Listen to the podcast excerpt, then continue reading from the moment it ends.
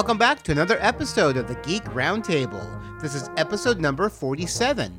I am your host, Kenny, and join me for today's roundtable discussion are my good friends Joe, Rico, Brian, Tom, and Jenny. For today's roundtable topic, we're going to be discussing Ahsoka Tano from Star Wars. Ahsoka Tano is one of my favorite Star Wars characters, so I've been wanting to do a roundtable on her for quite some time, and I'm so happy that I got this group of friends together because they're all amazing and they all have their uh, great opinions. And I look forward to discussing one of my favorite characters with them. So I'm not going to say much here. We're just going to jump on in. It's a r- rather long podcast because we had lots to say. And like I said, it was a lot of fun discussing Ahsoka Tano. So uh, we're just going to jump on in and take a listen to this roundtable on Ahsoka Tano. I'm Ahsoka. Master Yoda sent me. You're reckless, little one. You never would have made it as Obi-Wan's Padawan. But you might make it as mine. If you're gonna face Maul, you'll need these. I took care of them. They're good as new. Maybe a little better. Care to tell me what this is all about? Or would you rather save it for the Council? Were you not cast out of your order? I left voluntarily. Yes, but you were motivated to leave by the hypocrisy of the Jedi Council. You can't take responsibility for Ahsoka's decision, Anakin. Well, what choice did we give her? You can't do this! The moment there were any suspicions about her loyalty, the Council turned their back on her. The Council didn't trust me, What about me? I believed in you. I stood by you. and I'm grateful for that. But this isn't about you. I can't stay here any longer. Not now. Welcome back to another episode of the Geek Roundtable.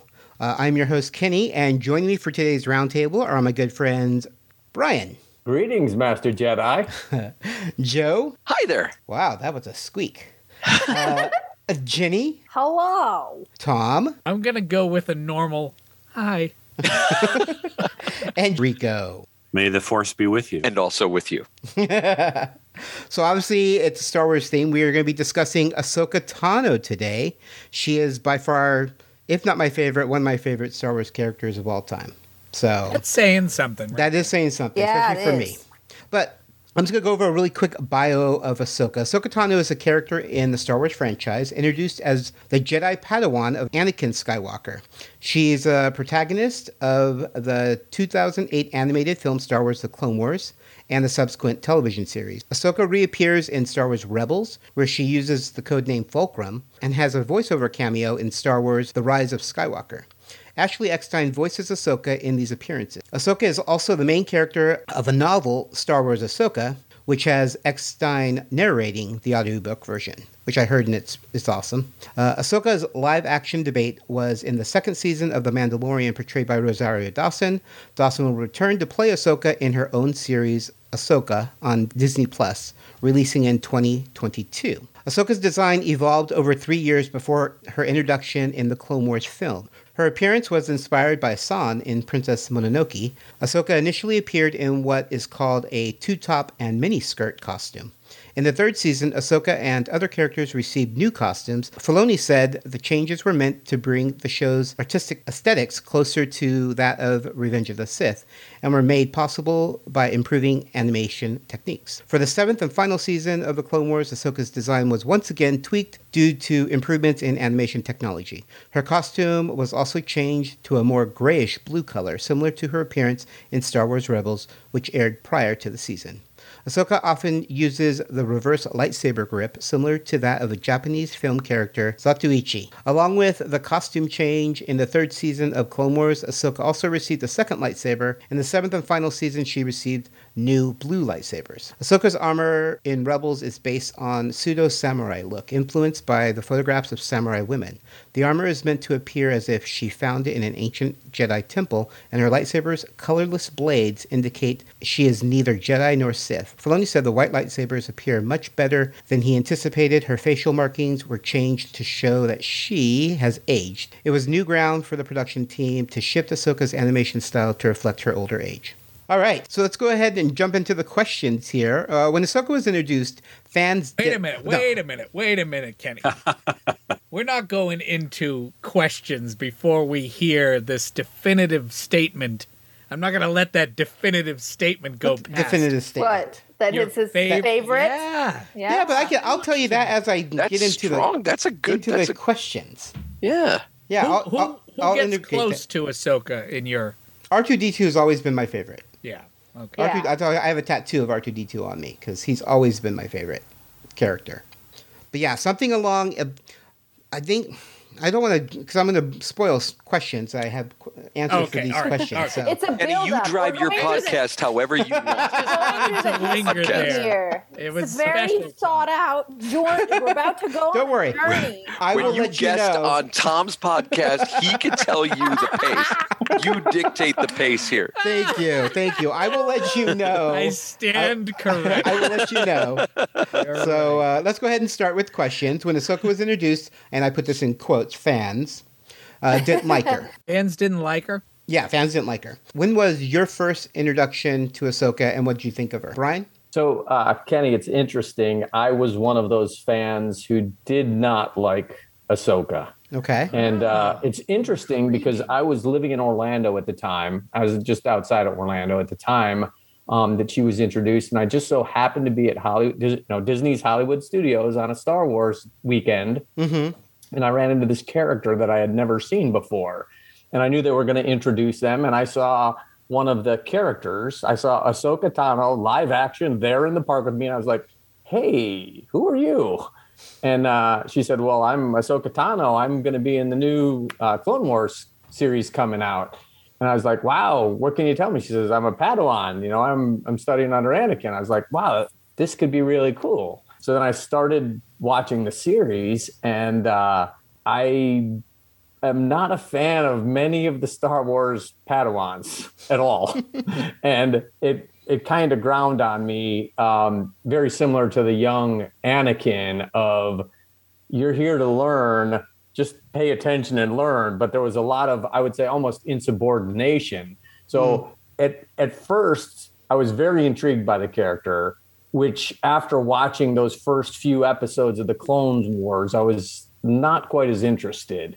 Um, and that was basically my introduction with Ahsoka. Okay. Very cool. How about you, Rico?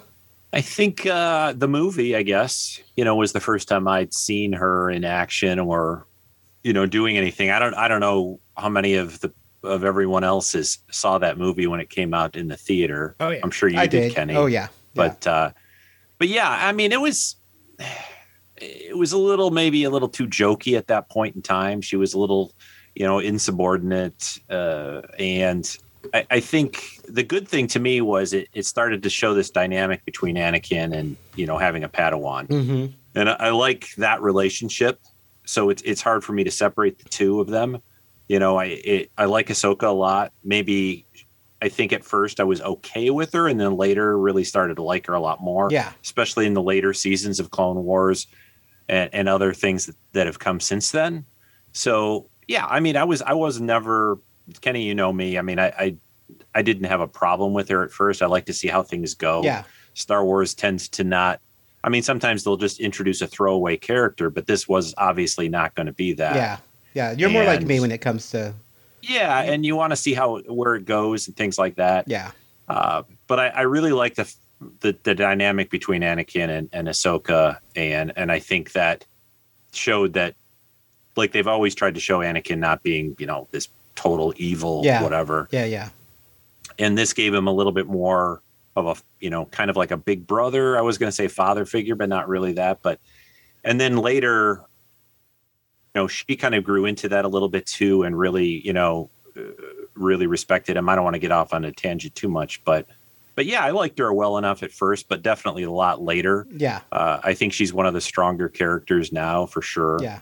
Uh, at least as far as a, a well-rounded character and a, and a Jedi and everything like Yeah. that, and and you know what they did with her in the Mandalorian was was fantastic, but we won't get won't Not get into that Yeah, yet too in my much. head. Cool. So Very cool.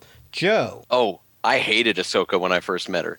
I saw the movie in the theater. I was like, dude, Star Wars, whatever it is, if it's Star Wars, I'm there. Let's watch this thing. It was really, I think that whole experience was jarring for me because it was my first Star Wars experience without a fanfare, without a scroll, like just Mm. like a weird, like, let's just get into it because we're not really 20th Century Fox. So I didn't like her at all. I didn't like how she gave everybody a cute nickname. There was R2E, and then there was like the Jabba the Hutt kid that they had to save to secure. And like the whole that whole experience was really weird because I was like, they've made a cute Jabba the Hutt baby that we have to care about now, and Stinky, right, or something Stinky, like yeah. that? Then they then they yeah. just Nickname. stole it and turned it into Yeah. Baby Yoda 20 years later.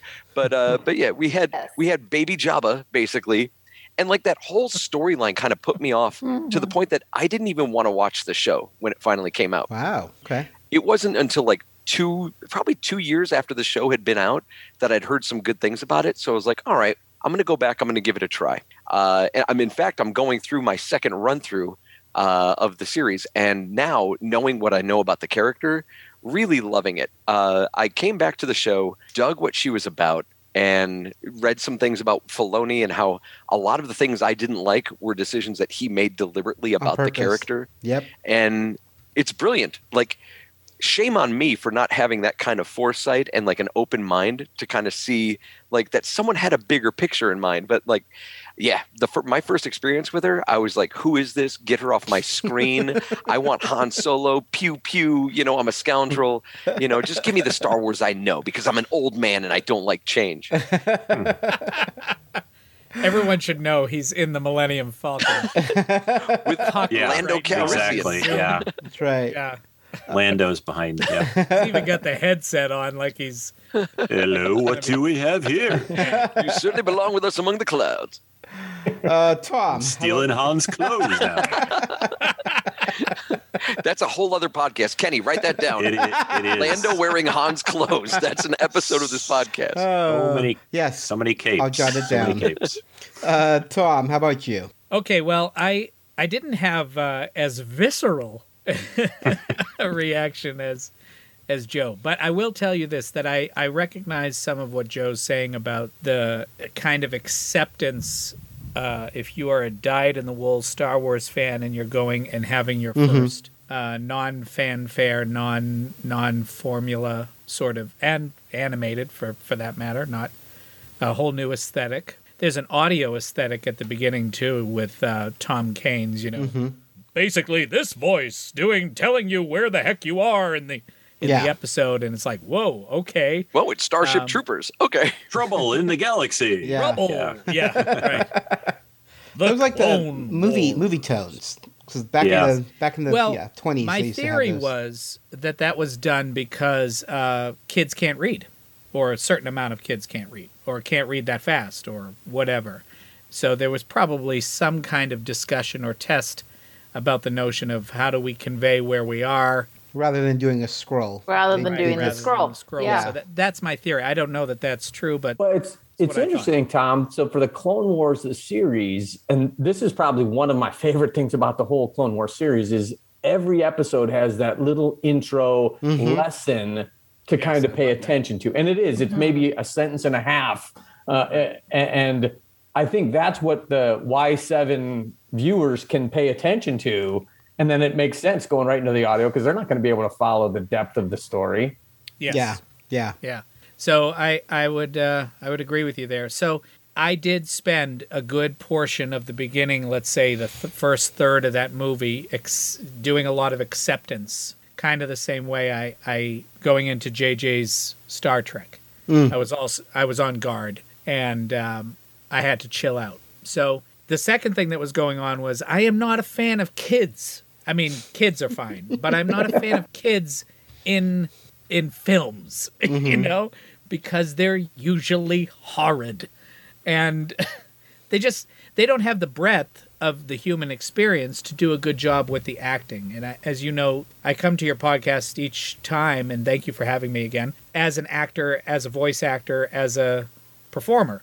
So, and and I know that you and I have talked about how I view films and how it's different than how you view film. Mhm. You view films. I kind of am doing an assessment as an artist the whole time, as I'm also doing the experiencing the story. So I was inundated with a new visual aesthetic, an oral A U R A L aesthetic, an aversion to kid character. You know, cutesy stuff. And I gotta say, I am not a fan of R2E, the nickname, not a fan of Stinky. I am def I'm with you there, hundred percent. So it's hard for me to separate my first experience with her from my first experience with the movie, which was involved and wrapped up mm-hmm. in a lot of acceptance. That said, I kind of dug the movie and the aesthetic grew on me throughout. And I was like, you know what? I'm happy that this is a unique thing at, at the time, anyway, a unique look. I didn't know any other movie or franchise that had that look at the time. Mhm. Toy Story came close, but obviously was not the same thing. And I was like, this may work. And I like the fact that they were using a period of time to explore in between movies, because this was also the first time we were getting a between movie, which of course we got bunch of different ways Mhm. since. Yeah, yeah. How about you, Jenny? So my introduction uh, introduction to to Ahsoka was not through Clone Wars. In fact, I did not see the Clone Wars movie or Clone Wars the series until after I saw Rebels. Mm. And the Ah. reason for that was because I got introduced to Rebels through my two young nephews because they had watched Clone Wars. That was their that was their introduction to the Star Wars universe because Yeah. they weren't old enough to see the feature films yet. Yeah. So Yeah. the Clone Wars was their entry point Mhm. a- into the world. I didn't watch it with them then. I they were watching Rebels when there was a period of time that I was babysitting them, and that's all they wanted to do was watch Rebels. Like, can we watch Rebels? Rebels, Rebels, Rebels. and so I learned about her through them. So and they love Ahsoka. They love Yeah. her. Like I think because she's younger, they could. I mean, they were younger than her at the time. I mean, they still are. They're ten and seven now, and this was several years ago. Yeah. But so I was introduced to her through like the eyes of two kids who were like, "Wow!" It's like they were, she was their big sister kind of situation. That's cool. Like that's how hmm. they looked at her. Yeah. and they were like, as I was watching, they were like, "Oh, this is," and they were like telling me her backstory. So it's Yeah, like yeah, I yeah. got this interesting perspective through the eyes of a couple of kids who love her, Yeah. and she's also my sister's favorite character, Star Wars character. Mm. So So you had to give her a chance. well, yeah, I mean, they were just like gushing about how like this is this is Ahsoka and this is her thing. Da, da, da. I went back later and watched Clone Wars and really enjoyed it. But yeah, I do think because I was kind of introduced to her through Rebels, which was the point where I think fa- fans latched onto her more. I didn't have a lot of that Yeah. initial, um, you know, meeting her as a teenager. Oh, she was already a well-established character by the time she got into Rebels. Yeah. So yeah, you have to so go to me, she wasn't. A, they explained to me she was a Jedi, but of Yeah. course, in Rebels, she's not. So Yeah. that's not how I first experienced her. Interesting. Very cool. Yeah. Yeah. um, as I said, I I saw the movie like Rico in the theater. Uh, I was super excited. It, the The animation style was interesting to me at the beginning because I Mm-hmm. had watched the the first Clone Wars uh, The miniseries. series. Yeah. Yeah. Yeah, Me it was like you know a bunch of like two minute episodes. Right. Uh, The Tatar Tatar Tatarsky. Tatarsky, I think it is. Yeah. Yeah. They're, they're on Disney Disney Plus. Has Oh, I already watched the whole listed as thing. Yeah, I watched it all think, again. or. Vintage. Yeah. Uh, yeah, yeah. So I watched that. So when I saw the animation style for this, had to adjust. It was a little different, but I mean, I don't, I don't, I, I said that she was my favorite character of all time, but I wouldn't say at the beginning. At the beginning, you know, I enjoyed her. I didn't know who she was. I was just getting to know her. It was interesting that Ah. they gave Anakin a Padawan that we never heard about. Right. You know, and I, and my thing was like, oh my gosh, she's gonna die. Something's gonna happen to her because obviously she's not in the movie Right. which is only a few years later from the time period that they were doing. But I really, I really took to her. I really enjoyed. I enjoyed watching her grow But yeah, initially we'll get into that. Initially, uh, I did enjoy her. I, I'm like Rico. She was fine. You know, it wasn't anything to write home about, but it, it was exciting to see where they were going to take this character. I also was having a little bit of retcon aversion. Mm. Like, why would we have never heard of this? Yeah. You know, I don't- I, I do don't have a problem. care about that as much. Canon. Yeah, Yeah, I try not to think about it as I much because it does kind of ruin things. But I know. Um, Don't ever read any comics then, if that's a problem. So, all right, second question we have Do you think it was a good idea to give Anakin a Padawan? I'll, I'll go first on this question. Uh, for me, I, I liked seeing, because the jump from episode two to episode three, his turn to me was fairly quick. I don't think they showed Yeah. enough of why he went bad so quickly, you know, and he's killing kids in episode three. And I think th- having her as a Padawan, losing her the way he did, and what happened to her, I think that amplifies his hatred of the Jedi and mistrust of the Jedi, um, which I thought was a great addition. So yes, I'm so glad that they made it. You know, because I think it was supposed to, at the beginning of the movie, you think it's Obi Wan's Padawan because Anakin got pushed up to Master, but then you find out Yoda felt that Anakin needed a Padawan, and and she was his.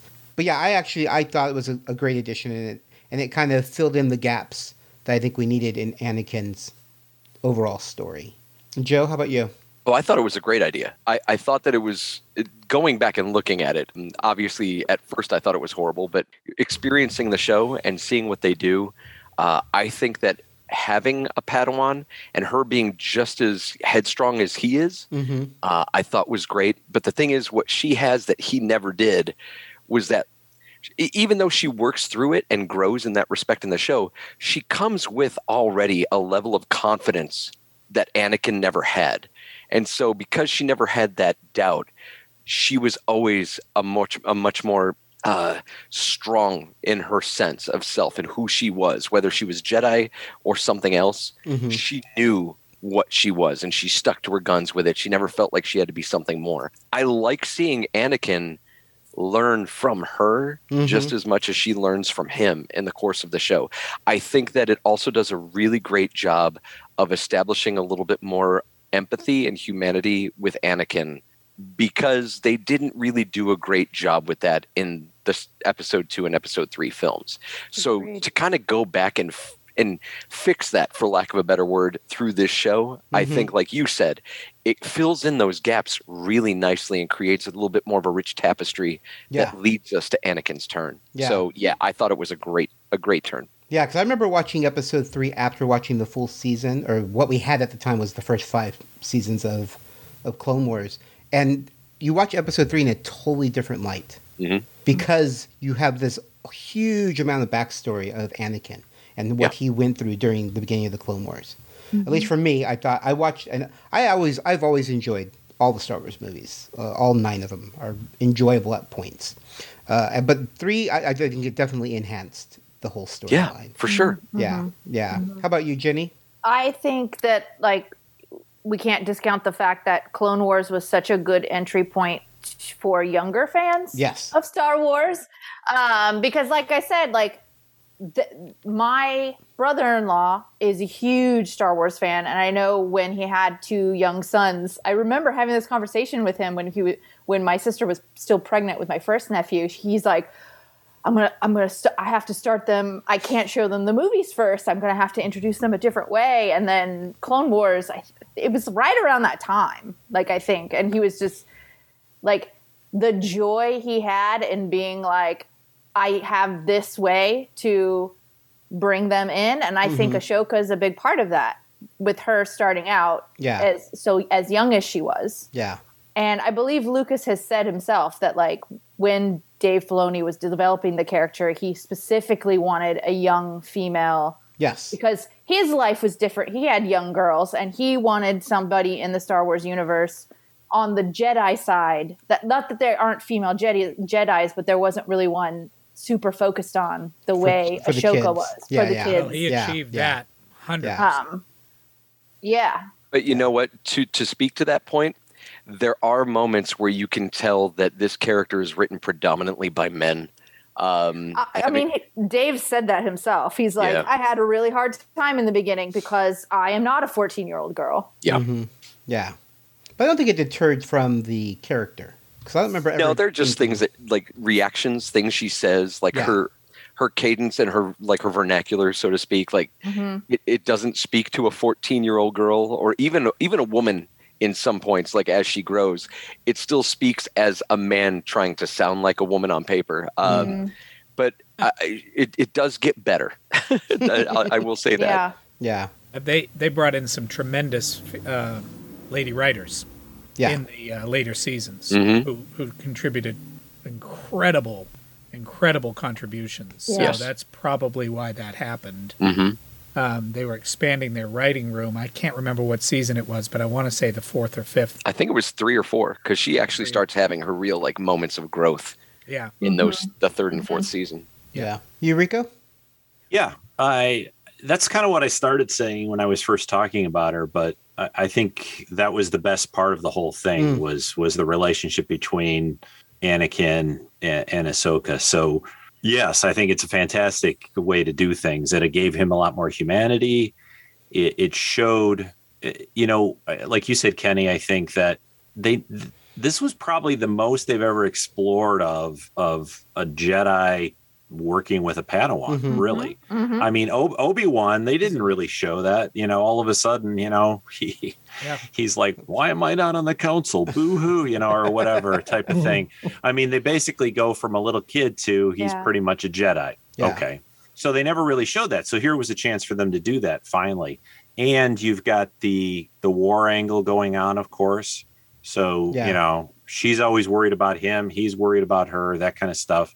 And and even though you know the the one thing that I've never really liked on on you know I love Star Wars, but it, it, it you know not to get in a religious aspect, but the this whole idea that they can't have attachments Mm. it, to me has always been it's just goofy. Yeah. I, I can't really handle it, and it doesn't really it doesn't really make sense or work for me. You know, you know, if if you're really unattached, then it's like, hey, go be a Jedi. Just just go on, you know, do it. So I think eh, I think it's kind of a little bit fake when they try to say that kind of stuff. You know, they obviously care about each other. Yeah. Well, that's Oh, something go that ahead. does get challenged You know. in the course of the story too. They definitely Sure. challenge that whole. If you have no attachments, how do you understand what it is you're fighting for, and how do you understand like Exactly. empathy for each other? It's it's it would have been better for them to i think scale that back a little bit and, and say like you know you you want to sort of you're that's okay but don't have it override you know doing the right thing or being sensible you know it's the classic thing it's like in star trek with you know vulcans oh they mm-hmm. have no emotions or whatever yeah they do they just control, Control things them. so yeah. So anyway, but yes, I think it's a great idea that that he had a Padawan, and I I think it's the best part, like I said, of of that whole thing that they did with introducing a character like this, making her a, a female. She's not human, so you know, to some points about you know, is she written as a, as a teenage girl? She's not a teenage girl. She's a alien in a galaxy far, far away. So I can Right. kind of accept a lot of that. I get the dialogue thing a little bit and that kind of stuff, but I can kind of accept it. But you know, but yeah, I think it's great. Cool. Brian? So Kenny, I think when you asked the the question on the podcast versus what you sent to us, I think you said, was it a good idea to give Anakin a Padawan? And the answer to that question is no. You never should have given him a Padawan. but, but the way you wrote it was how important was it to the show to give him a Yeah. Padawan? And Uh, yes. There you go. I absolutely agree. good point, yeah. Absolutely agree that the the master and apprentice, the teacher and the student, that relationship of maturing uh, from both, from both the master and the student, is one of my favorite storylines that that I'll see or read or, or watch anywhere. Absolutely love it. And um, you guys all touched on it. I think one of the things that to me it, I I like the, the whole Ahsoka and Anakin connections. We talked about that. You you get to see them relating as a team, Mhm. but seeing Anakin with a Padawan, to me, it just drove the knife deeper in for his betrayal Mm. and that scene in, in Revenge of the Sith. The fact that he was able to go and, and massacre Pat, Padawans at the temple after having one that he cared about so much. Yeah. I think that that, like you said, it rounded out the the movie 3 Mm-hmm. to help you understand that yeah, he's gone into a very dark place after what we know now in the in, the Clone Wars and his relationship. So I do think that it was a great job of adding her character um, to the to the storylines, and then also as and I don't know, it was mentioned I think that she's a a, a, a potential role model for a lot of others. Uh, You know, we don't see a lot of that. Um, the the one, and I, I I'm probably in the minority with this one, but I absolutely love the Phantom Menace, the relationship between Obi Wan and Qui Gon Jinn. Yeah. Uh, that, Yeah. that that master and apprentice relationship that was probably the closest we saw to any others until um, Ahsoka shows up, and I think that that's I, I think they did a very good job of showing this isn't like a one day thing. It's not like a ride along. You know, hey, come with me. We're going to Yeah. teach you to be a Jedi, Yeah. and boom, you go out. I mean, we didn't even see it with like um, Yoda and Luke in Empire. Yeah. I mean, there there wasn't that master apprentice kind of relationship. So I, I think adding it, adding that relationship, and adding her specifically, kudos. And I know that may seem counter to my initial impressions of her, but it was a great it was a great ad. yeah. Yeah. Very cool. Tom, do you have anything to add? I'll mention one thing, and it kind of drives home a point that was earlier made. I think that they they were biting off a lot to chew to get Anakin's fall in three movies when they start Yeah. him at the age that they started him. Mm-hmm. Which again, going back to my aversion to kids in film, I'm like, why are we starting here? You know, why this young? Uh, because I'm saying to myself, and, and I had I had issues right away with uh, Phantom Menace. I, I also feel that uh, Qui Gon and Obi Wan is is definitely the best part of of uh, Yeah. Phantom Menace. But I have I have a lot of problems with that movie. Two and three, I feel far more positive about.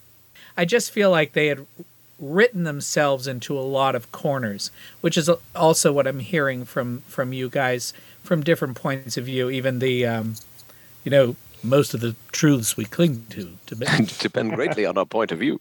uh, but you know that notion that uh, you know the painting yourself into a corner with no attachments and how clearly every every Jedi we've ever cared about has developed an attachment. You know, Yes. has clearly had to find their way about doing this. And I think that if you view them as a religious order, I think so do uh, priests, like in a Catholic uh, church. They they're ministering to their flock, and they meet up with them every Sunday. And how invested they get, and how how much they'll take on the pain of their flock is kind of something that they, I think, have to deal with, and probably need counseling for. I would imagine it's like, wow, you're sitting and hearing all of these confessions, and what are you going to do with all that stuff? So I think, yeah, I think in a writing way, they kind of made it tough on themselves in a, f- a couple of areas there, and absolutely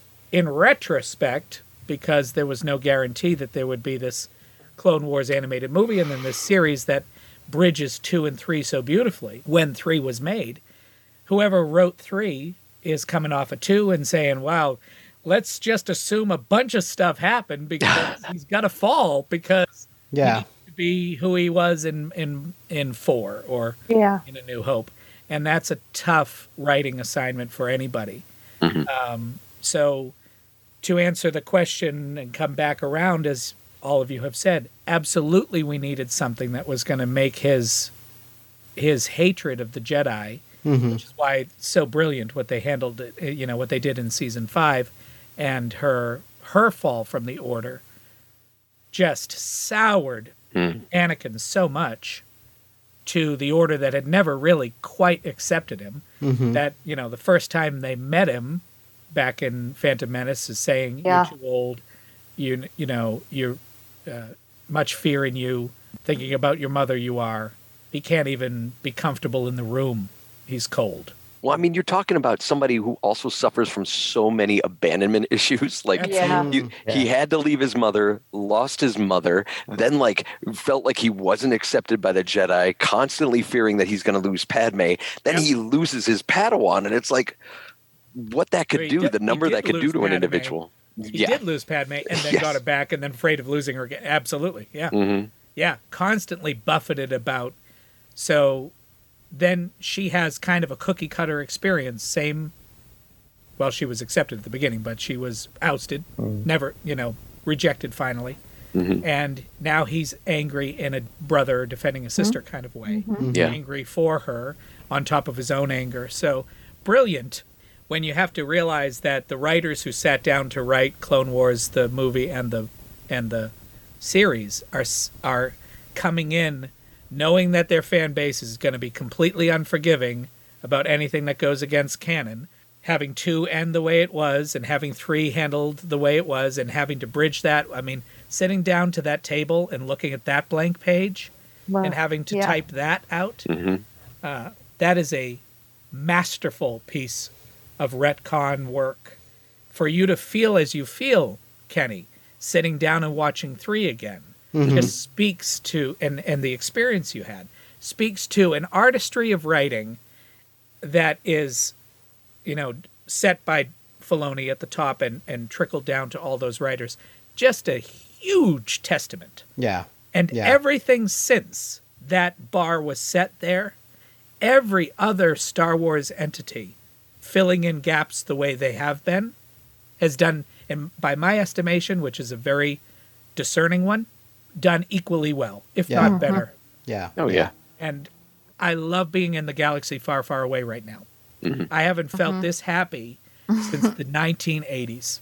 Nice. All right. So another question. This for me personally, this is probably why I think she is my one of my favorite characters of the series is because of her overall story arc. I think she probably has one of the best story arcs of any of the, of any character really. Of Star Wars alone, but she starts off as this annoying little, you know, stubborn child of 14 or Mhm. teenager, 14 year old, and turns into this amazing gray Jedi, not Jedi type of thing. Yeah. Who's trying to do good in this galaxy. Against all odds, she's trying to do good from the beginning to the end. And we haven't seen her end yet, which is amazing that she still, she survives everything. You know, she outlives everybody. And she's on her own now. And we have continuing story, as I mentioned earlier. We have Mhm. a TV series coming out about her. You know, we don't know where it's set, but we're going to assume it's set after, you know, uh, Return of the Jedi and her time after that. It's not like she's going after Grand Admiral Thrawn, so that would put it after Rebels as well, because Yes. Ezra goes off with him, and she picks up Sabine and takes off. So it'll be interesting to see what they do there. But no, for me, I just wanted to see if you guys. I'm assuming you all agree. Does anyone disagree that she didn't have the best story arc or a, a very complete? Are, are you arc? saying like the best of like everybody? I mean, I think it was when you best say best. all I, I think it's Wars- amazing because I think she gets to have these levels that, uh, for me, a lot of Star Wars, and there's nothing wrong with this decision, is like good versus evil. Mhm. And a lot of the characters you see, yes, they might question their side, but it, it we kind of know where the story is going. And I think Kenny, you saying we don't it's odd because we kind of do like we know something's going to happen at some point Yes. just just because you know Because that we is hear the her ch- voice in the Rise of Skywalker, Right. so like it, she And- must be dead. Yeah, you know. and that's the you know that's when you're creating a new character within an existing world that's such a challenge and i think it's a testament that we do not know yet where her story is going and yet we're all along for the ride Yeah. and and she is like she's got so many layers that i think a lot of star wars characters don't mm-hmm. end up ha- getting to have because they get killed off in some tragic way Yeah. relatively quickly. Yeah. Well, I mean, she, you know, she's in a seven season television series where they get to Yeah. develop her story, unlike these other characters who are in a two hour movie, maybe three Yes. times. You know, Mhm. so yeah, you- you're right. They definitely get, she gets Yeah. more exposure, so they're able to tell her story. But yeah, I mean, how about you, Rico?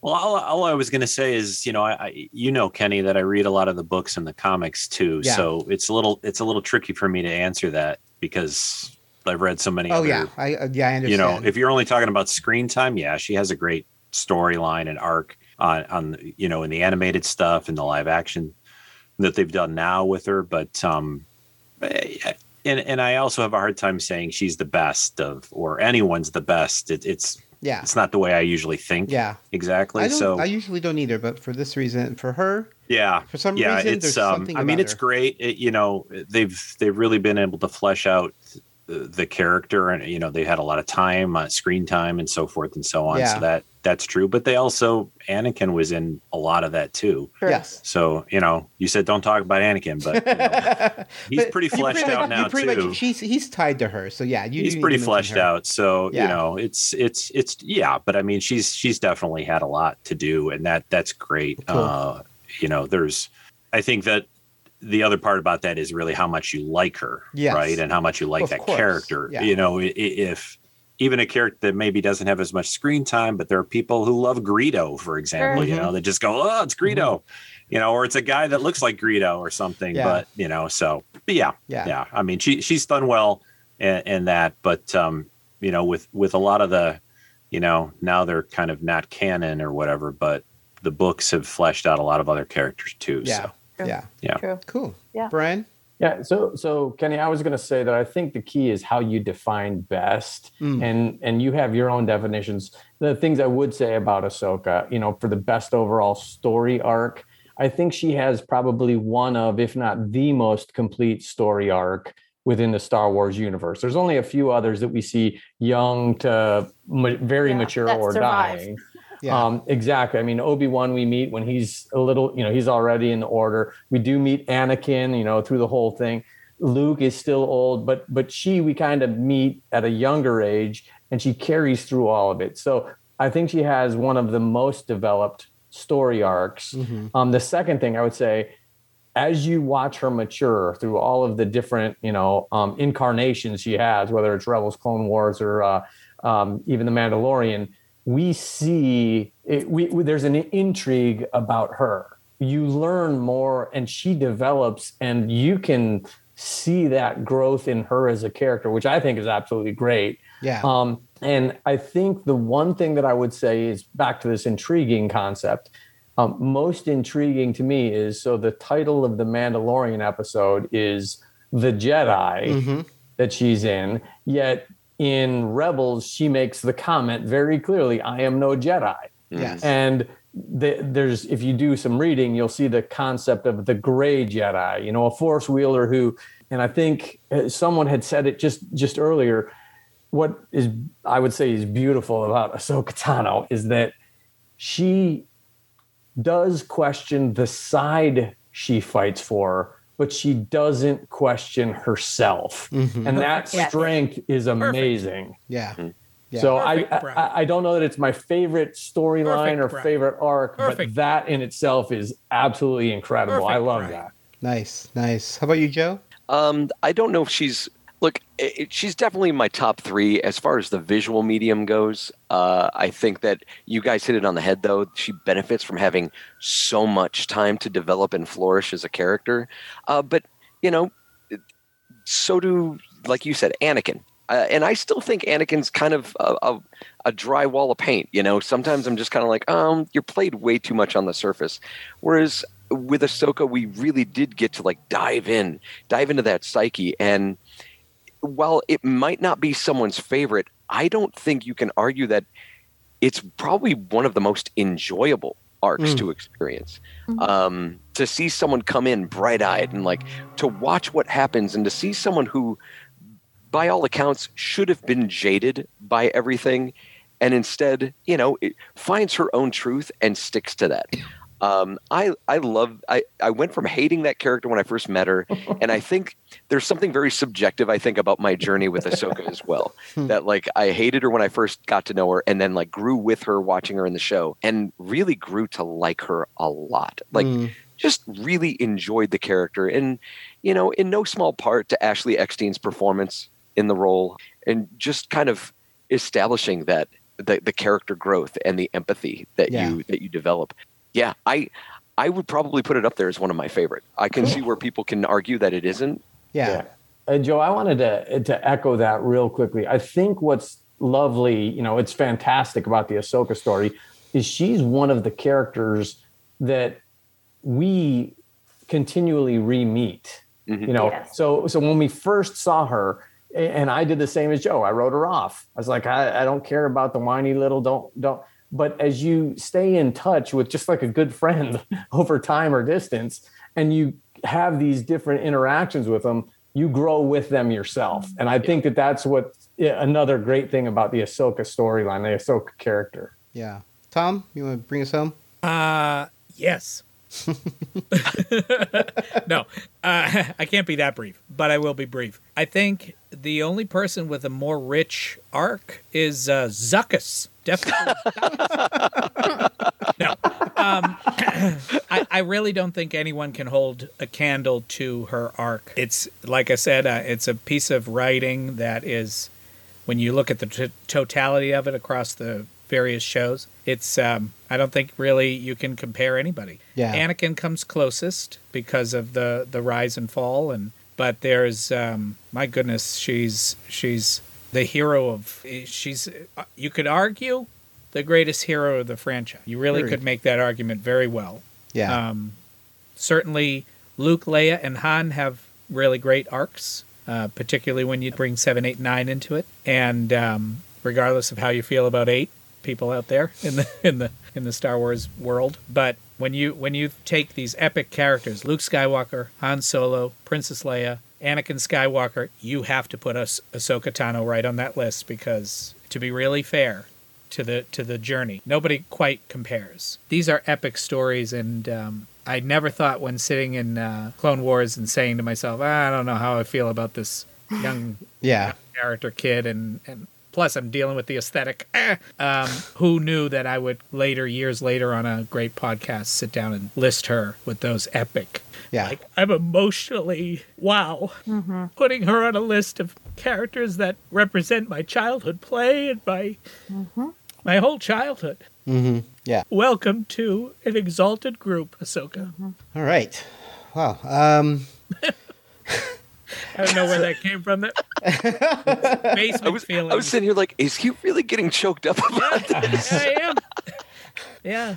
Wow. no, I. I mean, Luke, Leia, and Han are my my. yeah. Yeah, but Yep. she's that bridge, right? She's Yeah. that bridge. Yeah. She's bringing us into the next generation, yeah. and that's so powerful. And Yeah, spe- nephews. I love that story, Jenni. Yeah, to be able to have that experience Yeah. with my nephews, ha- uh, watching them have this completely different entry point yeah. It's emotional. and such joy, and Yeah. Ahsoka did that. yeah. Yeah. Well, the the good thing now these days, you know, Marvel's doing it too. You know, Star Wars doing it. I mean, the, the fact that they can do these things on on in a series and they can Mhm, explore these things better. Mm-hmm. You know, it, that's you know, Kenny knows that I, you know, my my first love is Star Trek, and you know, there's television is is the way to do this. I mean, you can explore things. I mean, but you know, Fast and Furious. I mean, they've got ten movies. I mean, come on, Th- those characters are the same they were in movie one. I mean, Okay, wait. Let's there. not say something we're going to regret. Save it for a different podcast. Go, they live their lives a quarter mile at a time. You don't get right. deeper Quarter than that. Right. my brother. I know I didn't have a brother, but anyway, sorry, sorry, Kenny. But uh, but you know, it's it. I'm just happy that we got Star Wars finally on television to be able to Yeah. really expand the universe. Yeah, yeah. So Cool. Yeah. Well, several of you brought this up, and Brian actually sent me a, a quote that Ashley did. So, Brian, you want to? Do you have the quote? Yeah, so um, I was reading through her uh, Instagram when the Mandalorian had come out. So Ashley had had stated a, a lot, but the one part that caught me most, she said, you know, in turn, Ahsoka has become a beacon of hope, light, and genuine goodness. Everyone's relationship with Ahsoka is very different because she triggers the memory of a certain point in a person's life where she's inspired them. Even in the darkest of times, Ahsoka brings people joy, and that's what truly matters. And uh, I had posited to, to Kenny, I said, well, you know, do you, i- is that something that we would all think? Do we think she brings light, hope, goodness, and joy? And then at what point in your life does she inspire you? Joe. I would say basically the uh, the end of Clone Wars. Like I I enjoyed her as a character, but like the inspiration that I drew watching her face off with Vader, like realizing that Vader was Anakin. Like, wow! Like Yeah. just the that was way in that Rebels. in Rebels. That's what it Yeah, was uh, yeah. in Rebels. Uh, seeing seeing the way that that was that played out, and how she still like faced up to him, uh, and then the end of Clone Wars when they finally did season seven, and like I'm sorry, just the the the, the parting shot of her and Rex, and when she leaves the sa- Mm, spoiler yeah. alert, when she leaves the saber, and then Vader comes back later and finds like there was something so like it, it, it left me with this this weird like feeling of hope that like she's still going to she's still going to be okay. She's still going to be a force for good in this universe and and have to and do what's right even in the face of something so hard as facing down her old master like i don't know like that's i i enjoyed a lot of points in her journey but the end or the perceived end of Yeah. clone wars at least was just like really that moment that shines for me like it hmm. re- they really paid that off at the end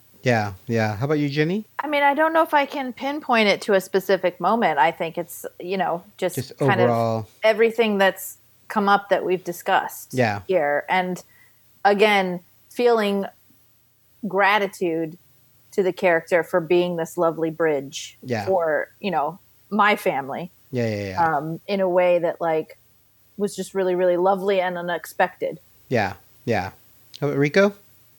I think for me, it's always been uh, the fact that she's kind of a little rebellious. She, you know, the, she she sort of more or less turns her back on the Jedi, Mhm. right?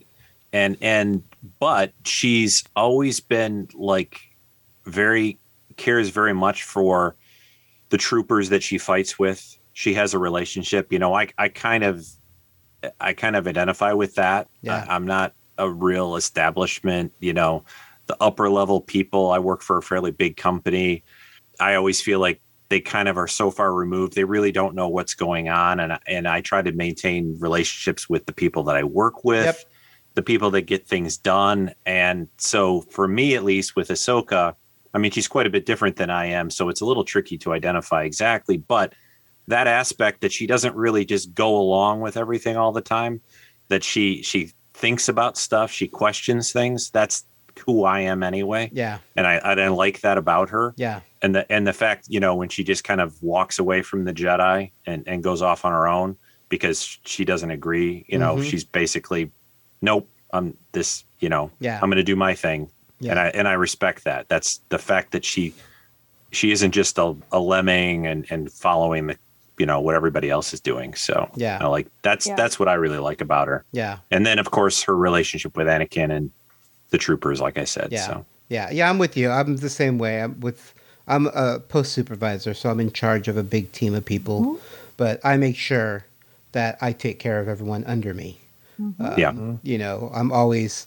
Um, yeah, she cares, you She- know, and that's what I and, yes, you know, Yes. yes, and, Yeah. and that's what I like about it. And I just I like the fact that she cares about everybody. It- you know, Right. Yeah. uh, She cares so much that she left the Jedi Order because she Yeah. realized that they were going down the path that she couldn't follow. Yeah. right, You know, exactly. and Yeah. I thought that was very inspirational. Just to to not follow. You know, you may have been destined to be a Jedi, but that wasn't her path. She realized it that their their ideals are changing, and it's not Mm-hmm. what she signed up for, in a sense. So she decided she took a big risk and left everything, and Yep. decided to go down this unknown path, not knowing how it was going to end. You know, but I I, I really liked that aspect of her, just her bravery and her uh, her willingness to try.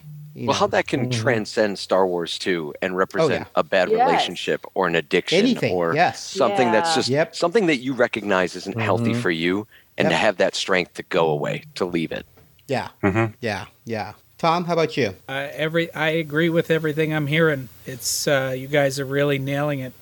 The what I think that we're saying is this is it, an extremely consistent character, Mm. A, a character that kno- knows herself, knows what's right for her, knows when something doesn't serve her. Mm-hmm. This is very, very, very, very strong character. Yeah. And to go back to Ashley's quote, which perhaps I think I might have read and may have been around the time that uh, it, there was some question who would portray her in a live action, and uh, of course, the, the there's a huge fan base that wanted to see Ashley play that role, and she certainly could have. The way Ashley handled not being cast in that part, Rosario Dawson did a fantastic job. I love the I love what she's brought to the character. The way Ashley handled that moment with grace as an actor is pretty much to me the same excellence, that same staying true to what you believe is right. Yeah. The grace under that moment is not something you will see from a lot of actors. Yeah. So it's hard for me to separate uh, Ashley from Ahsoka, Ahsoka. Ahsoka from Ashley. Yep. Uh, I couldn't respect that voice actor more. Yeah. She's Yeah. high, high, high on my list. Yeah. So Totally agree. yeah, we're Yeah. talking about consistency and character. Character, not character like having a good character. We're talking character like Yeah. quality. Value, like values. like- Values. yeah. Um, very exciting character when looked through that lens. Cool, cool. Now, Jenni's brought this up. This is a question that I didn't send to you guys, but um, Jenni's brought it up several times. Several of you brought it up. Ahsoka as a role model. There's never been a young girl, you know, a young teenager.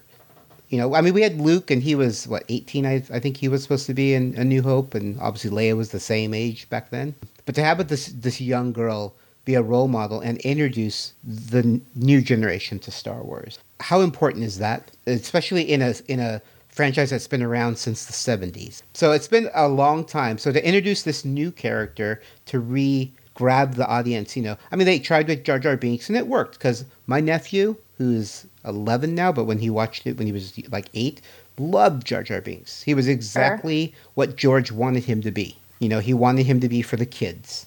Adults may have disliked him, but the kids adored him. And so I think it's important that they do introduce new characters. And I think the fact that she was a female, which was really good because we don't have strong Star. I mean, we have a few strong Star Wars characters, especially in the movies and cartoons. I'm not talking about books. I know there's a lot of stuff in the books. Mm-hmm. But yeah, how is important? How important is it for for them to have these new younger characters to reintroduce the franchise to a new generation of people? You want to start, Jenni? Well, I mean, I wit- I witnessed it, so it, eh, that's always going to be something that I think is important.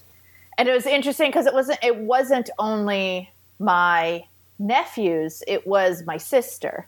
Because mm. you know, my sister married a Star Wars fan. We enjoyed Star Wars growing up, but you know, I think I said this in other podcasts I've been on, but like we were really big fans of the Ewoks. So like Yes. the Ewok Adventures, the, like that, that's that with the we watched the movie, but I, I think we broke the VHS tape of the Ewok Adventures that we had because we loved that so much. Yeah.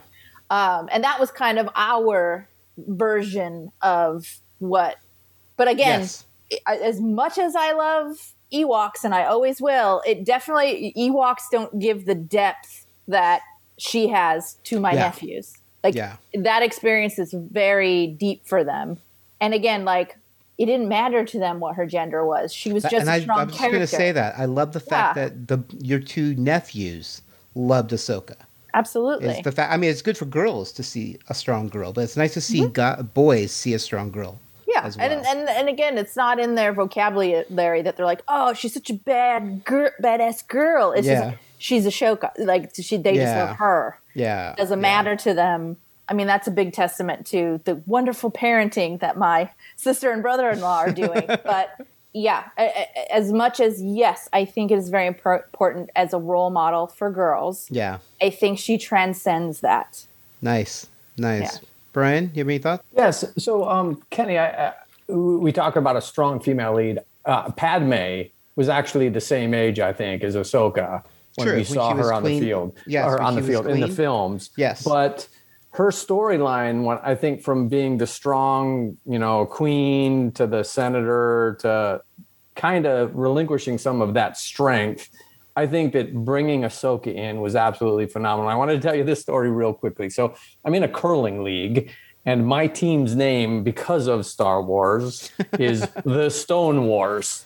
So everybody relates to us with the Star Wars, you know, nerddom and, Nice. and fandom and stuff. But um, I had two teammates mention to me, like I said, I tuned out Ahsoka with the Clone Wars, and they said, "Have you watched Rebels?" And I was like, "Eh, not so." They said, "Oh my gosh, you have to watch." That Ahsoka is incredible. So I was like, okay, let me give it a chance. And then that was when Mandalorian had and and so throughout the, the podcast today, through the discussion, we talked about how Ahsoka is an entryway to Star Wars. So here I am, you know, my 50 year old man, you know, curling with my fandom um, teammates, and they say you got to watch Ahsoka in Rebels. And sure enough, the things we had just discussed about how she has grace how she remains strong and true to her character and and she's a great leader when you see her out in the the battles she is a great character and i think that they the whole you know lucasfilm or Filoni and everyone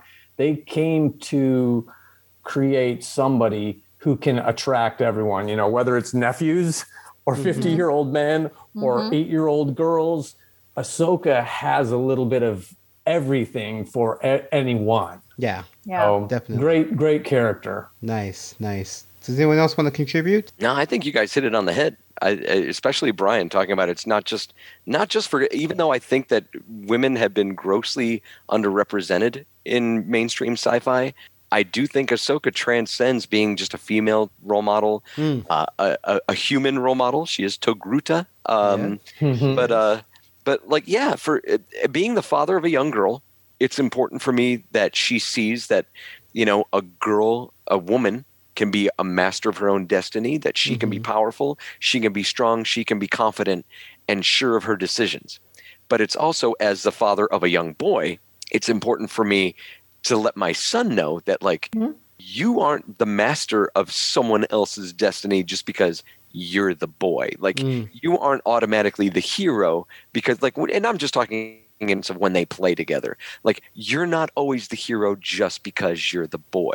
Like Yeah. your sister can be the hero too. You're you're both you guys can both work together and bring your strengths together. Like it's a really tough thing because I grew up in an era of I mean, for lack of a better term, kind of a, a toxic masculinity, a lot of Rambo, a lot of commando, and like that was kind of instilled, and and it's taken a lot of deprogramming to kind of get that out of your head. Mm. Uh, so it's nice to have a character like Ahsoka that both of my kids can look at and be like, Mhm. "That's not a girl, that's not a guy, that is a hero. Like that is Yeah. just a Mhm. cool character." Nice. Yeah, I was going to say a similar thing too. It's just a good, a well-written character. I mean, you you know, who can inspire? I think, you know, anyone Yeah. really. I mean, it, it's it's just a well-written character, and I think that that's the biggest factor. At least I think if you know if if you have a well-rounded, well-written character, I think it, they'll people will gravitate you know towards that. They're they're inspiring. They're a good person. Yeah, they try to do the right. They try to do the right thing. You know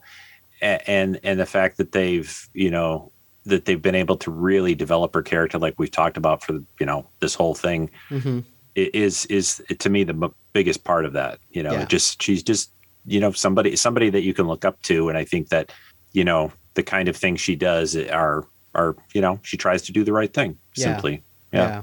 Cool. Very cool.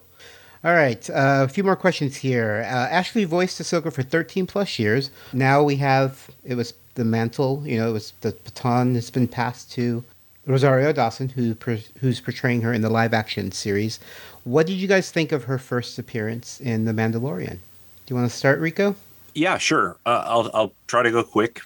I thought it was great. I mean, I like Rosario Dar- Dawson anyway. I mean, I loved her e- everything I've ever seen her do, which is Yeah. quite a bit. I think I've seen just about every movie at least, and so I- I think what worked best for me. People have talked about the casting of her instead of you know Ashley. I mean, she's supposed to be different now. I, I think, frankly, it would have been if they had used Ashley, Right. they would have had to change her a little bit. Yeah. Time has happened. You know, there's a lot of time that's happened and gone by. So, but it just worked. It seemed like, oh, that's Ahsoka, but slightly different, a little bit Mhm. more, you know, older, wiser, maybe a little, di- you know, changed. Yeah. But in just like Tom has been saying a few times, it just totally worked though. It, Yeah, she seems that still that consistent. She seems still like, yeah. Yeah, that's Ahsoka.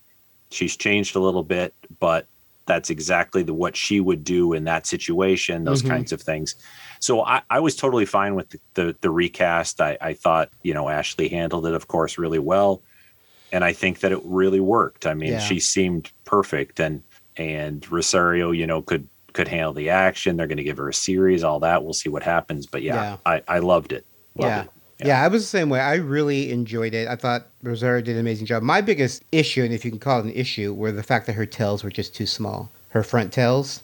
Well, they've said kind of like, isn't that supposed to be because of her olderness? Maybe. no, sort but of, the, but a we, little bit. we we had Oh, shock be T, and shock T's go all the way down to like her waist, and they were longer in. well, you you don't have much hair. I have hair. You know, maybe, maybe you know. I mean, I, I'm just saying. they maybe came- there's something. They they came out and said, you know, obviously because Rosario is doing action scenes, Ah, it's- that's they right, didn't want to di- they didn't want to do digital ones, so Yeah. they shortened them, and they thought that was a happy medium. I am perfectly fine with it. She's still Ahsoka to me in her Yeah. her the way she talks, the way she moves, the way like you said, she's consistent. So Mm-hmm. Rosario did an amazing job mimicking, but also making Ahsoka her own. Mm-hmm. Um, I just that was the first thing that kind of threw me off was the fact that her lekku was so tiny. And you know, I I'm a, um, I cosplay as a Twi'lek, so I have my Mm-hmm. own lekku. Uh, they're not like hers. I just have back tails, and she has the two front tails. But that was the only thing that kind of threw me off a little bit was that. Um, but no, I, I I thoroughly enjoyed her performance. Brian, I- I'm going to agree with what um, Rico said earlier about the writing is phenomenal. And in Mandalorian, you know, her first live action appearance, we saw a very, very consistent or logical extension of the Ahsoka that we all had left from the prior storylines. All of mm-hmm. us knew what we were going to get. And I think every one of us, when we see that lightsaber light up and hmm. know that it's her, we're like, yes. I- th- this goes back to that hope. You know, Ashley said she brings hope and joy. I think all of us had that. So I think the character was written very well. I think that although it was a transition from Ashley to Rosario, I think Rosario mm-hmm. came in and she understands the character and she portrayed the character. And I think that in any future appearances, live action, that she may um, perform in, she owns that character and, and she does it Yeah. very well. So I think it was phenomenal. cool. Joe, Uh, I thought that it was a, a smart move to put Rosario Dawson in. Uh, I think Ashley Eckstein's great, and I'm sure she could have played it, but there are a couple of things at work. Um, making shows, making TV, as you guys know, it's still business, and you've got to make smart business decisions. And Rosario Dawson is a name that more people know. yeah, Uh, also, just based on her look, uh, Rosario Dawson has that angular look that we've associated with that art style of Clone Wars, and to kind of bring it into the real world, I think it was a smoother transition. I think Rosario Dawson's great, though. I feel like she elevates almost everything that she's in, and I I really couldn't think of another actress that would Yeah. have been able to do it better. She's, Well, I mean, uh, what's even greater about that story is the fact that the fans, when they found out they were going to do live action, everyone, this is years before she was even cast, was Rosario Dawson. Mhm. She should play Ahsoka. And then Rosario came out on social media and said, Oh my God, I'd love to play Ahsoka.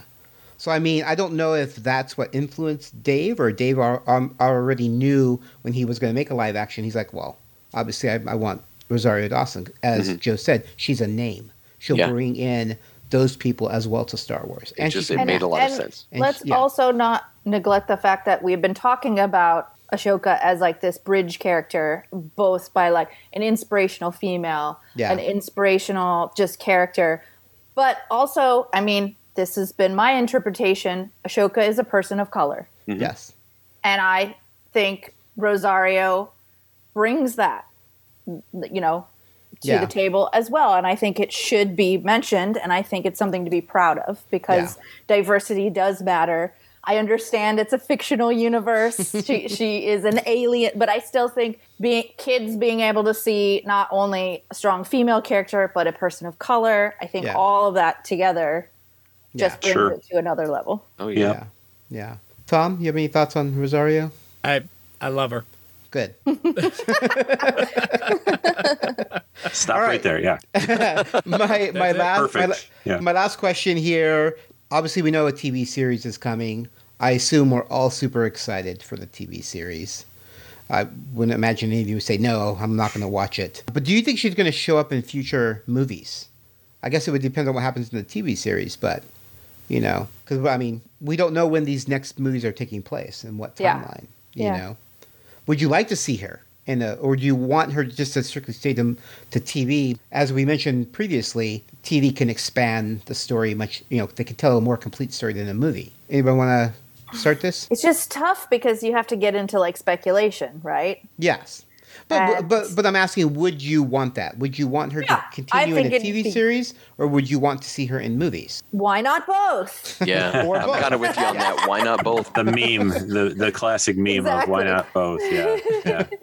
I mean, the only thing I was going to say is is they've kind of they've got this time period, right? Mm-hmm. It, it, it's you know past Return of the Jedi, before the you know the 30 so years. it's like okay, you know, timey wimey, you know, wibbly Yeah. wobbly. So I, they have to be careful, I guess, a, a little bit. I mean, I, I already mentioned earlier, I like TV now because we get to see a lot more of it yeah, you know we get to see maybe i don't know 10 episodes 8 episodes whatever and then a few seasons and so on i mean yeah it'd be great to have both Yeah. but uh, I- i'm good with the tv and i and i think you know will they start putting movies in that that little slot there between you know Mhm. the the the sequels and the you know yeah, the original trilogy? I don't maybe sometime but who knows? I mean that's that's a tricky area to work in but Yeah. um yeah, but yeah. Another thing that's happening is streaming was already tre- trending in this direction before the pandemic, but during the pandemic and because of the pandemic, we got this strange release pattern with film, uh, you know, movies that were in the pipeline to go to the theater finally came to us first in a streaming medium. So now it's becoming kind of blurred there too. And since Disney owns Lucasfilm and Disney owns Marvel, the Marvel model is now, in a way, not distinguishing between its TV series and its films. In fact, you could kind of argue that WandaVision and um, Falcon. uh, Falcon and the Winter Soldier are kind of like prolonged movies. Mm-hmm. Certainly, the production value is couldn't be just. It's the same. The caliber of cast is the same. No stigma between a a, a film Yeah. star taking a, a series role and a series star ending up on a, in a movie. yeah. I think So I that think that- television has become a big screen in itself. It, you know, it totally ha- in a streaming world, people are not distingu In fact, they're not distinguishing screen size. They're they're viewing something that they see on their phone and something that they see on a big screen in a movie theater as the same type of content, provided the the aesthetic is the same quality. yeah. I don't yeah. think they're going to compare, you know, a certain type of TV show to a certain type of movie Yeah, if you're cut from your um, Marvel cloth and you see it in the theater, but you also see Falcon the Winter Soldier on your phone, it's the same quality to people. So these these lines that were distinct when we were when I was, many of us were growing up, are blurred now. yeah. And yeah. so I welcome I welcome Ahsoka. I well I can't wait for the show. To answer your question, Kenny, I can't wait for the show. I would welcome her in any Star Wars medium, from animated to Mm-hmm. live action to theatrical release to anything I'm I'm getting on Disney Plus. Sure. But really, what I what I'm also intrigued about is just what Star Wars is doing, and I, I, I credit a lot of this to Disney. What Disney, as a company, is doing with Marvel, with Star Wars, and now maybe even Indiana Jones. Who knows? There could be an Indiana Jones series. There could be an animated Indiana Jones. Series. Who knows what's going on? It's just an, a super exciting time. I've called it like a Star Wars renaissance. I think earlier today. Mm-hmm. I couldn't be happier. Yeah. So I welcome any permutation because I'm excited just to see what what Star Wars is going to give us. Everything they've Yeah. given us Yeah, has been since Clone Wars has just been wow to me. yeah, yeah. I think the one quick quick little side point I was going to say, and I agree with you, Tom, is that, and I think Kenny and I have talked about this a few times. When you think about when these Star Wars movies, especially the sequels, came out, eh, and the hype that they have, right? So I, I feel like the you know these TV series, in a way, it, it's a better situation because people ultimately seem like they get disappointed, right? These movies that Mhm. only come out like every few years, Right. so much is built up and and now you can do these TV shows, and then like I don't know, I got as excited when Luke showed up in Mandalorian, you know, as as Mhm. any and you know like or or when Ahsoka did and all that stuff. So I, I think it's great. I think you're completely right, Tom. I think the mediums are mixing and blurring and everything, and it's not. It's a good thing. It's really a good thing. Yeah. And Yeah. Mandalorian and, and Ahsoka will be too. These are expensive shows to make, no doubt, but they Yep. the the Mandalorian's creation of their I don't I can't remember the term for what they call it. Um, The Expanse. the exp- yeah, I think I think some- that's it. They got some cool word for their basic basically their room Yes. of room of screens that Mhm. allows them to put themselves anywhere. You know, they dress the set with the physical things that the actors need to interact with, but the backgrounds and you know what goes off into the distance behind them is essentially the uh, the Superman back projection that that they hung uh, Christopher Reeve in front of, and was the reason why Christopher could fly more cleanly than anything we'd ever seen uh, in the 70s. So now we're in this room full of screens with incredible resolution that can be shot with a camera profilmically and look like distant vistas. Well, that's you don't you don't have to do incredible renderings um, and you can interact with it in real time as an actor. Now these actors are not green screening the way they were in the prequel films, and we have performances that we can access that don't seem so stilted the way they. You know, I don't care how good you are, but imagining everything you got to see is an inordinate task on an Mm. actor. Whereas these these actors shooting Mandalorian, and I'm sure Ahsoka Ahsoka will be shot in the same way. They're interacting with a set that they're seeing, and and it's less expensive, and we can we can get more. Yeah. So yeah. Rico's point's very true. Um, that incredible invention and innovation, which is of course a mark of Lucasfilm, is uh, it continues. Rico had mentioned comic books earlier, and I think one of the beauties of the comic books is that you can have characters that you would never think the team ups, and they've done it with the Marvel. And I I could see we haven't mentioned the Book of Boba yet, but I could see Ahsoka showing up in that. Yeah. And then I can see this, you know, cross pollination of characters, and Ahsoka is a great character to do that. I think the big risk of her as a character is we have talked about her whole story arc. We know a lot about her. They have to keep that storyline, but they have to keep it fresh so that, oh, we don't get to the, oh, it's another Ahsoka. Oh, Mhm. she's doing the lightsaber thing again. Oh, it's, you know, so so they'll have a challenge with the writing, but I think people are still going to love it every time Yeah. it shows up. Yeah. Well, fantastic. Uh, thank you guys. I really appreciate you guys coming on and talking Ahsoka. Uh, I've been wanting to do this podcast for a while, so I thought uh, I, I got a great team, and I appreciate each and every one of you. So, um, Well, it's a shame that team couldn't show up, but I'm glad that we were able to. we were ready. um, before we go, I want to make sure all you guys, if you want to promote anything, uh, you can give websites or uh, Twitter or Instagram, anything like that. So let's go ahead and start with Rico. Treks in Sci-Fi podcast.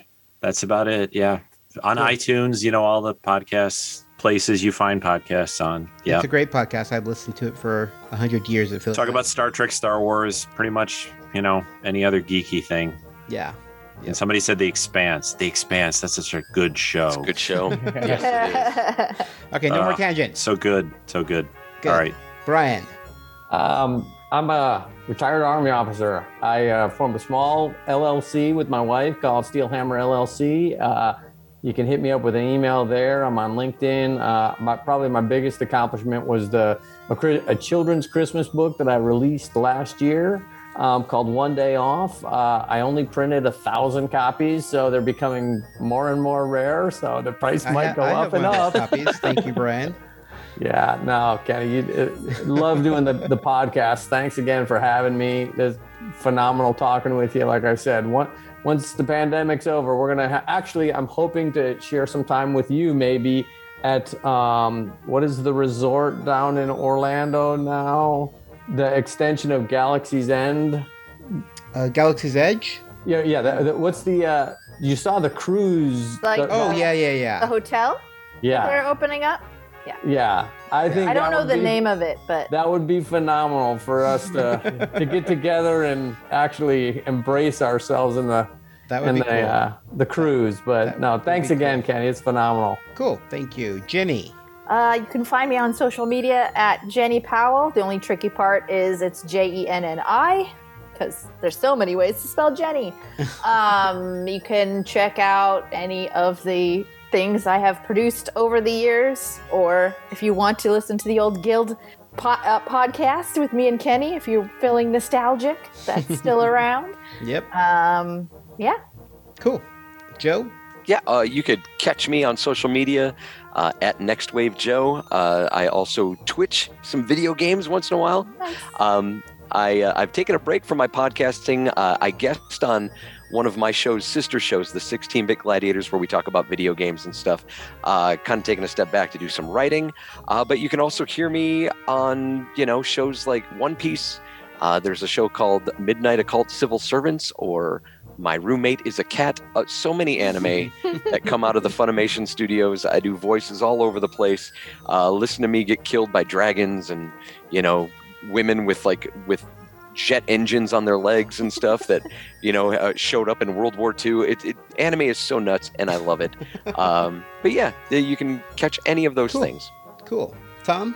You can find me on Instagram at Tom Antonellis, on Twitter at Tom underscore Antonellis, on Clubhouse Tom Antonellis VO, and I uh, co-host and co-created Back Through the Basement podcast with my sister, and we also enjoy the geekdom, but from a different point of view by going through all of our toys in our basement and kind of reliving our childhood together. Started in the pandemic. We're entering our fourth season, June 7th, of 2021. Um, we are in the dollhouse at the moment. We ended the uh, third season in the dollhouse, and we start season four in that same dollhouse, continuing onward, and uh, we're just having an absolute blast. I'm a voiceover artist, so you can find me at tomantonellisvo.com, and uh, hopefully uh, you'll you'll be hearing I'm one of the voices on the Bad Batch or uh, any of these animated shows that we're talking about that might come out. Nice, nice. And of course, you can find me, Geeky Fanboy. Uh, GeekyFanboyProductions.com has all my information. So uh, I'll have all this written down in our show notes. So if you didn't catch it, don't worry about it. Thank you again, guys. I really appreciate you stopping by and talking uh, Ahsoka Tano. Thank you, Kenny. Thank you, Kenny. All right, that's going to do it for this episode. As I said, we had an amazing time discussing Ahsoka Tano. It was so much fun. And hopefully, you guys learned something or uh, just enjoyed our discussion on one of the more well rounded Star Wars characters she was able to develop. And we still haven't finished. Like I said, there's a whole series coming out for her. And so we'll see where her character goes. Uh, who knows what the future holds for Ahsoka Tano? But uh, I was so happy that we were able to finally discuss uh, one of my favorite Star Wars characters. So once again, I want to thank my co-hosts Joe, Rico, Brian, Tom, and Jenni. And of course, I want to thank my amazing listeners for coming back each month and joining us for the roundtable. So until next time, guys, take care. I want to take a moment and thank my supporters on Patreon. I really do appreciate your monthly donations. It helps counter some of the costs that come with producing podcasts each month. So I really do appreciate your support. I couldn't do this without your guys' continued support, and I really do appreciate the donations every month. It does really help with the costs of doing these podcasts every month and so many of them. So I really do appreciate it. And if you guys want to help me out and be a monthly donator or just give contribution one time for one month, you can find me on Patreon. Just look up Geeky Fanboy Productions and I would really appreciate it. Thanks again, guys. That was the scene in California's Mojave Desert five years ago. Our historic first view of the newcomer's ship. Theirs was a slave ship carrying a quarter million beings bred to adapt and labor in any environment. But they've washed ashore on Earth with no way to get back to where they came from. And in the last five years, the newcomers have become the latest addition to the population of Los Angeles. Alien Nation, the Newcomers Podcast, is a fan cast devoted to the groundbreaking but short lived TV series Alien Nation. This series tackles social issues like racism, bigotry, and intolerance with an alien twist. Each month, we will bring you a podcast dedicated to a single episode. The host will give you their thoughts on the episode, as well as some little known behind the scenes information. So please subscribe to Alien Nation, the Newcomers Podcast on iTunes, or visit our website at alienationpodcast.com.